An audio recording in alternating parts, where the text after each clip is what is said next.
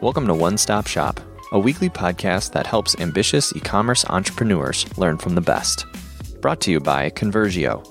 To learn more about managing all of your e commerce tools, channels, and strategies from one dashboard, visit Conversio.com.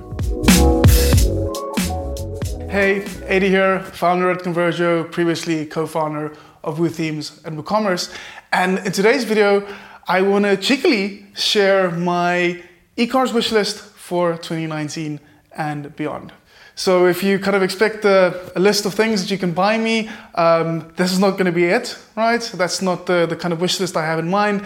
Um, if you want to know my personal wish list, you can totally email me, or you can just you know send send me cool stuff, right? I mean, I think um, I'm happy to to be a pretend influencer as well if you send me you know cool stuff. Just joking. So the kind of uh, the wish list that I want to talk about is mostly around things that I hope to see less of within the greater kind of e-commerce ecosystem um, in the future. So not just this year.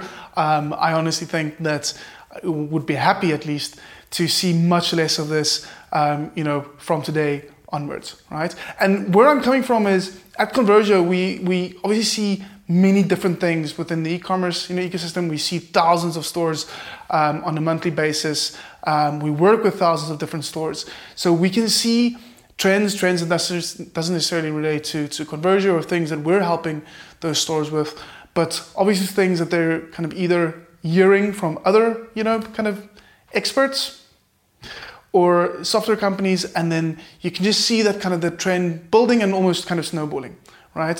So here's a couple of things that I said that I would like to kind of you know, see see see less of, and said it's going to sound like a bit of a kind of know, cheeky rant, um, and that's not the intention at all.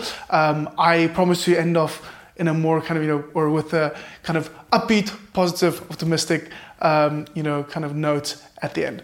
So the first thing is seriously, can we stop spinning wheels? Um, if, if I kind of log onto one more website and um, you know the, the the seller tries to gamify me into spinning a wheel even though i know how these things work right? I i can't see these things working. And i think the thing for me when i think about that is is it you know when one store did it or when 10 stores did it and when as a you know customer you encountered it you know kind of once every other week i think it was novel and it was a great idea. But just like any uh, kind of your trend it becomes kind of you know a little meh and I think that's where we're at at this stage. Um, I have no stats to prove that or suggest that it's not working, right? Um, but when I think about building you know, truly profitable, long-lasting e-commerce brands, like that's the kind of thing that I think deters from customer experience, right? It deters from the customer experience on a, on a website, um, and I can't see how you know that would relate to kind of you know a very high you know customer lifetime value. The other thing um, that I hope to kind of you know, see less of is just kind of you know when I go to websites and you just see massive product your know, product catalog and every single product is on sale.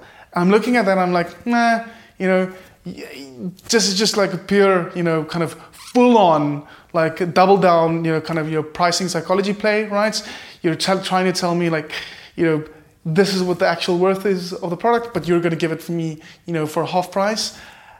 And but the fact that every single product is kind of you know marked down, and it's not there's no specific mention of hey this is a Black Friday sale or hey this is our Christmas sale, or hey you know what Happy Valentine's Day and we're going to kind of mark this down. This is just a site wide kind of you know thing that you do, and again like it just I don't think that crafts the right kind of customer experience and it doesn't communicate to the customer this is something, this is kind of your brand that you should you know, buy into, this is a brand that you should support, and hopefully we see you kind of you know, coming back.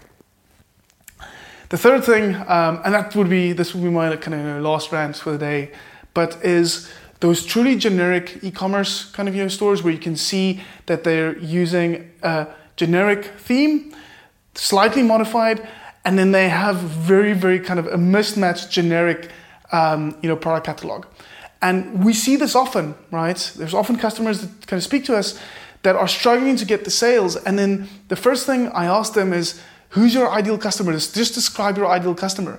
And their description normally is I've gotten kind of you know feedback like my customer is anyone that has disposable income, right? So that's so wide, and when that description of our ideal customer is so wide, it is no wonder that both the branding and the product catalog is so wide as well, right? So it's completely untargeted, and it's literally just kind of you know, you know, hope and pray approach that by putting something out there, I'm going to make a sale. And the reality is, you know, and we see this if you have a look at, you know, kind of you know, Shopify's, um, you know, earnings reports, right? There is a big amount of, you know, those very small merchants that are churning, right? And I think this, just this blandness, this unfocused kind of nature of those businesses, it's what's contributing to them. So, and I think the kind of the, you know the alternative to that is obviously just like to really focus on you know an ideal customer um, and build your brand and product you know, catalog accordingly. All of these three things, um, and it's, I don't think it's um, you know just a coincidence that many of the stores or brands, businesses that kind of implement one of these you know, kind of you know tactics or are guilty of one of them, right? They probably do two or three you know, of them, right? So I think there is a correlation there. Um, I these are not things, for example, that I see the best and biggest kind of e-commerce you know brands. If you think about you know kind of what's a digitally native vertical brands, the most successful brands, they don't do these things, right? None of these things are true for them. So I don't know why this is okay for the rest of us. The positive note that I wanted to end on is I think it's sometimes very easy to point at these things and say, I don't like this, I don't think this is going to work, um, and then to kind of stay there.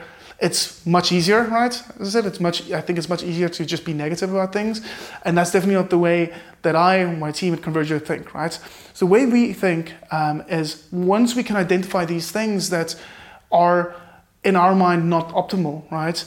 We you can kind of by changing that and moving towards kind of a better version, a better version of what you can be doing in your business or as an entrepreneur, that is the way to go, right? And what we really want to kind of you know encourage you know you to think about is what does kind of you know a successful, profitable, sustainable e-commerce brand look like for you? And I really like the, the thing there is to think long term, right? Um, yes, there I think we're kind of the, the very fact that globally e-commerce revenue will continue to increase at least for the next you know, couple of years right? As more you know kind of you know people kind of have more disposable income um, are happier to kind of spend or more accustomed to spend money online that will grow right? And there is that kind of wave. And if you get on that wave you know, like even if you're an average surfer like you'll be able to ride some of the you know some of those waves right? So doing these you know, things in the short term maybe you're just an opportunist right you could make money, right?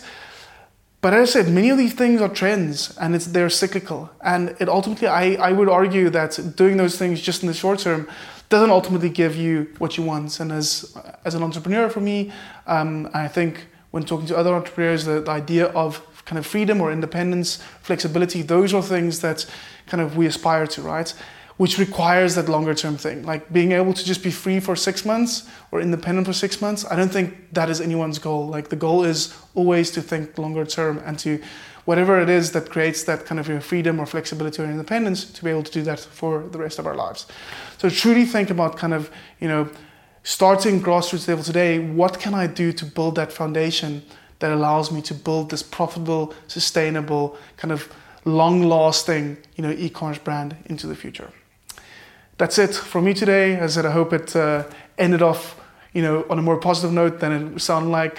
Um, I didn't joke before. If you want to send me products, totally send me products. Um, happy to receive your products um, as well. Anyway, that's it from me, you know, for today. I will see you again next week. Bye.